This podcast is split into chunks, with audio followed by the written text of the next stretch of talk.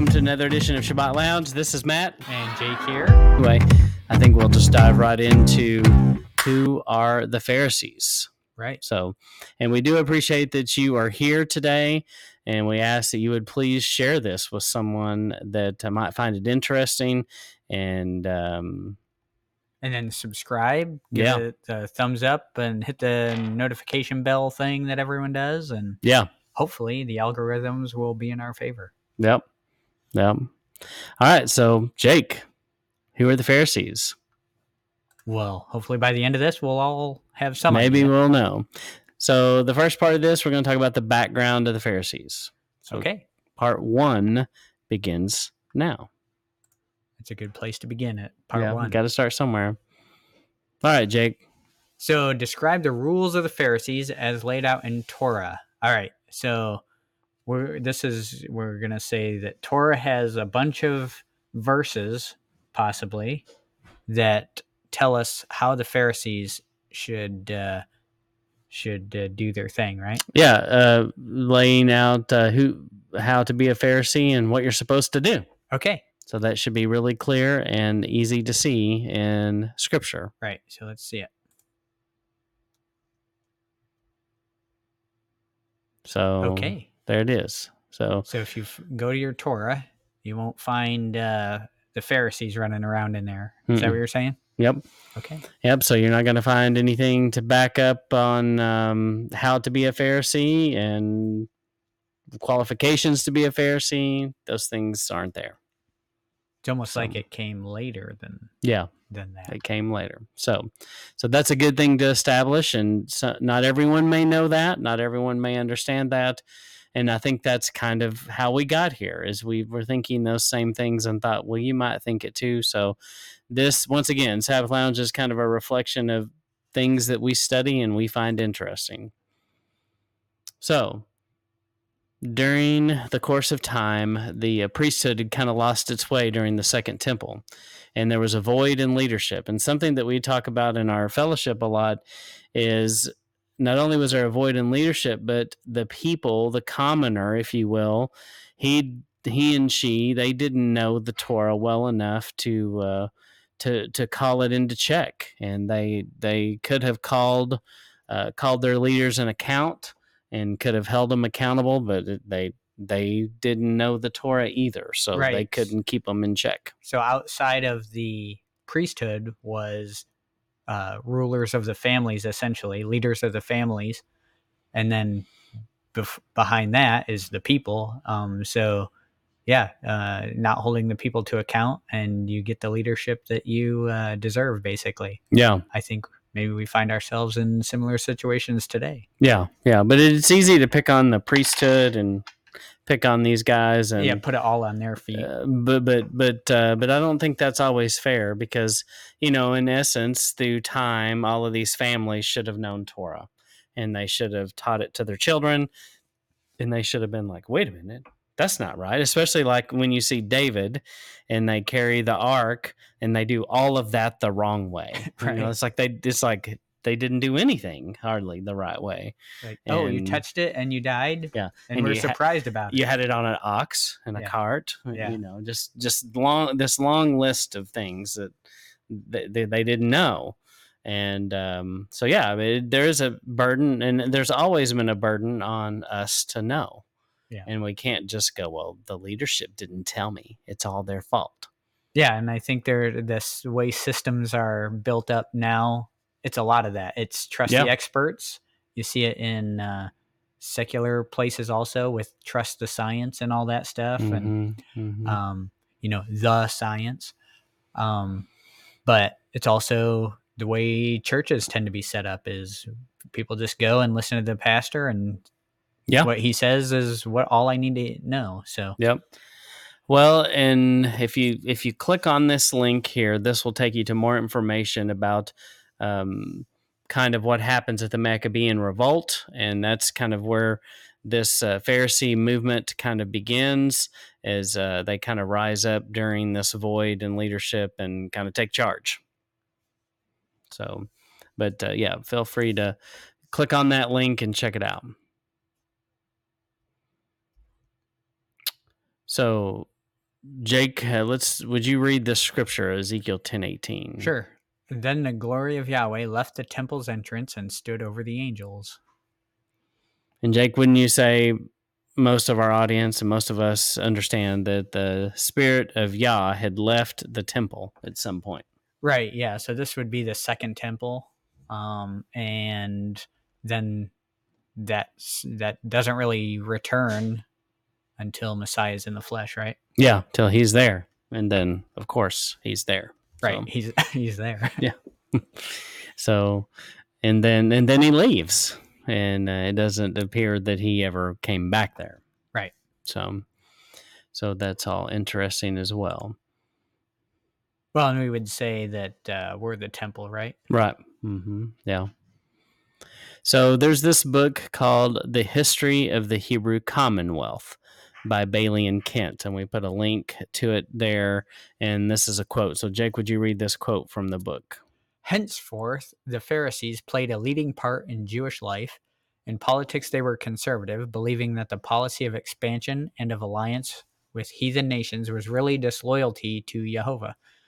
In religion, they were progressives, holding that the ancient sacred law must be interpreted and applied to new questions as they arise in everyday life, and that the new interpretations and applications are of equal authority with the law itself. All right. So, why did we emphasize equal?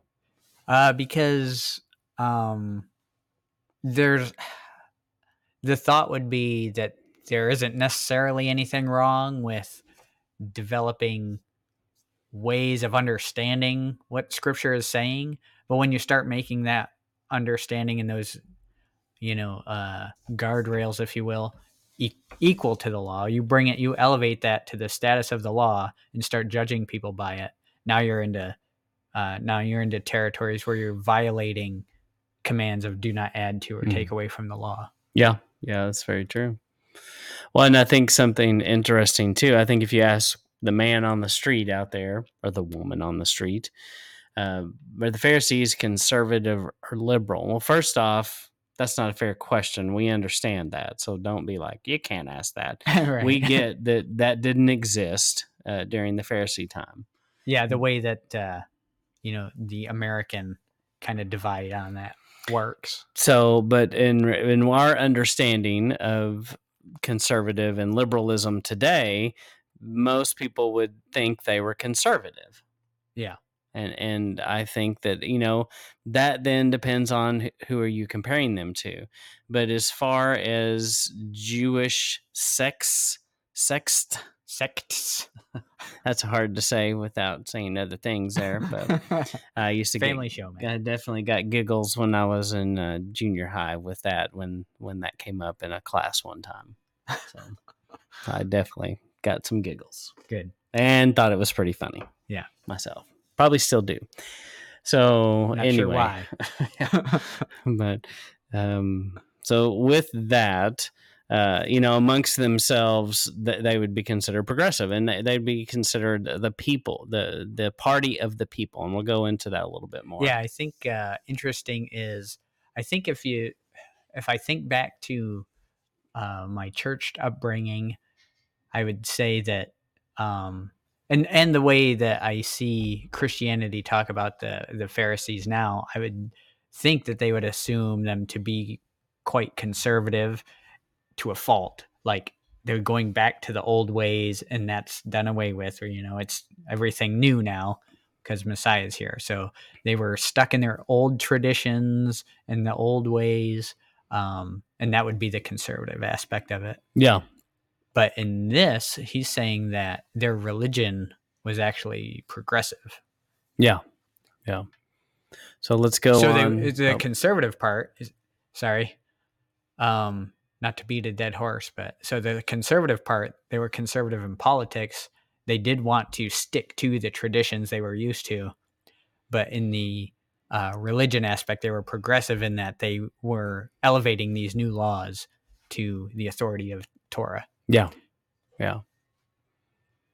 And he goes on to state that the Pharisees are the party of the people, eh, just like we said, in politics, conservative, and religion, progressive. right So so uh go ahead Uh, once again, from the history of the Hebrew Commonwealth. Right. And another interesting commonwealth is Pennsylvania. Yes. Commonwealth of Pennsylvania. yes. For those That's who don't know. very common wealth. Yeah. And then he goes on to say they were the true representatives of Judaism and their principles are still the foundation of the Orthodox Jewish Jewish faith. So, Jake, anything interesting about that statement in itself? Yeah, I think uh, a lot of times in uh, again from the the church perspective, I would consider Judaism, and I've heard this mentioned before by others too. Would be like Judaism was the like original faith, and then Messiah comes and it morphs into Christianity, which is the new faith, and Judaism is now past Yes. or should be. You know, that's kind of the church perspective of it. But I think our perspective would be that Judaism was a, uh, especially the way the Pharisees were running it, was a false religion of the day. Also, yeah, it usurped Yah's authority. Yeah. When they put themselves in positions, which it goes back to that first slide. There's, you know, there's no office of a Pharisee. It's you can't find this in Scripture. it was competing, competing religion essentially. Yeah, yeah, and um, yeah, they seem to be people who enjoyed uh, the power and the prestige. Yeah. but they weren't the only ones, and we'll look at that. So there's this other book by Brad Young, Meet the Rabbis, and what did it say, Jake? says those two groups were the Pharisees who soon evolved into the rabbis and the early Christian community. So let's back up a second. When he says two groups, we're talking about the Pharisees and the Sad, you. Sadducees. And something that uh, we noticed about the Sadducees is they were the rich class. They were the ruling class. They were the people with lots of money, and they were very much about the status quo. They didn't want to change things. Where the Pharisees were more of the people, the party of the people. Yeah. So the Sadducees would be like what, like landowners and that kind Yeah. of thing. Yeah, they were the wealthy one percenters, and then the Pharisees were the the commoners. The I don't know what what what didn't some politician ca- have some name for the commoners? I the can't remember. bourgeoisie Yeah, maybe maybe. and the proletariat. so I was thinking like uh, yeah, it was your favorite uh, politician, right? We Mhm, would call them those mhm. things. mhm, that's right. If you know what we're talking about, put it in the comments. Yeah. And then another person who wrote of the Pharisees is Josephus. What did Josephus say here? Jake, and this comes from Antiq- Antiq- Antiquities of the Jews, and uh, that's a very common book. You can find that. But if you've never read that, that's a, that's an interesting book to kind of read through as well. Right. So Pharisees have delivered to the people a great many observances by succession from their fathers, which are not written in the laws of Moses. And for that reason, it is that the Sadducees reject them and say that we are to esteem those observances to be obligatory, which are in the written word, but are not to observe what are derived from the tradition of our forefathers. And concerning these things, it is that great disputes and differences have arisen among them while the Sadducees are able to persuade none but the rich, and have not the populace obsequious to them, but the Pharisees have the multitude on their side. But about these two sects, and that of the Essenes, I have treated accurately in the second book of Jewish Affairs. Okay. So he emphasized which are not written in the laws of Moses. Yeah, so it seems like the Sadducees were uh, interested in adhering to the laws of Moses more so than the Pharisees, but they just didn't have the same audience. They could not Mhm. uh, persuade people. Now they had their faults also, but there is this difference between them. Yeah, and I think that's why it's fair to say that um, the Pharisees were the party of the people, and they were the progressives, and the Sadducees are more conservative. And and it doesn't. I don't know that I read this anywhere, but I think it could probably be implied, and you know, possibly.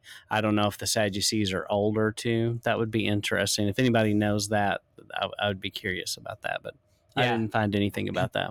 But yeah, as you're saying though, it's um, when we're using the terms conservative and progressive. So conservative in the fact that they want to stick with the old ways, you know, the Yeah. the ways of antiquity, the the old paths, the Mhm. ancient paths. It's the way my father did it and his father too. When it's good enough for them, it's good enough for me. Yeah, and they didn't like that the Pharisees were trying to add things to it. That would be the progressive nature of the the Pharisees then. Yeah. Okay, very good. All right, and then Amos. Uh, I hate, this is chapter 5, 21 to 24. I hate, I despise your feast days, and I will not smell in your solemn assemblies. Though you offer me burnt offerings and your meat offerings, I will not accept them. Neither will I regard the peace offerings of your fat beasts. Take thou away from me the noise of thy songs, for I will not hear the melody of thy viols, viols. But let judgment run down as waters and righteousness as a mighty stream. Hmm. So, how do you think this uh, applies to the Pharisees? Well, um, Pharisees didn't exist at Amos five twenty one, did they? I don't think so. So um, this is before the Pharisees, but this shows you the state the state of the rabbinic, or I guess this is before rabbinic, but the Levitical priesthood Right. um, was not in good shape. If this is what he says. Right. He's hating their feast days and And so this is where that void in leadership is very obvious and never really recovers. So this is, uh, you know, in the second uh, the second temple period, and um, it, things are things are not good. Things are not looking good. So these are essentially so people will look at this and say, "See, he doesn't really care about the feast days. No, he doesn't care about their feast days, just like he did not accept uh, Cain's offering." Yeah, Um, so Yeah. that's that's the deal. The heart's wrong in in their offering, and they're just doing their check boxes to. yeah, I've done I've done the feast day that I wanted to that you wanted me to do. yeah. So we're coming to the end of part one here, and I think that it's fair to say we just kind of wanted to get a get get started on it and to set up that the Pharisees um, are different than the Sadducees. What else would you say? and then uh, also they come after uh, kind of the the falling away of the the priesthood the uh, kind of a there's uh, essentially a corruption of the priesthood um, and then uh, yeah we'll just we'll be getting into a lot more later but uh, this is kind of our primer if you will Yep. And then the Pharisees are the party of the people, the commoner, the common guy, the Yeah. middle class, and the Sadducees are the upper ruling class, the one percenters. Yeah. And um, and so and they both viewed their words. Um, you know, I, I don't know if if it would be fair to say their words uh, ruled over Torah, but uh, in essence, their oral Torah and their traditions were equal to Torah. Yeah. And that's kind of what built the rabbinic uh, tradition that follows. yeah and they want they wanted to have that uh, um, authoritative system Yeah. where you had to come to them for the answers and hmm and that kind of thing. So Yep. So if you are watching this um, as a YouTube playlist, uh, the next one it should go in order would be um, number two in the series. But if you're watching it live, you'll have to wait uh, a week or so, and uh, we'll have a new one published. So, all right, Jake. Anything else? yeah, I think that about covers it. All right. Well, this is Matt And, and, Jake Jake signing off. signing out. I said your name.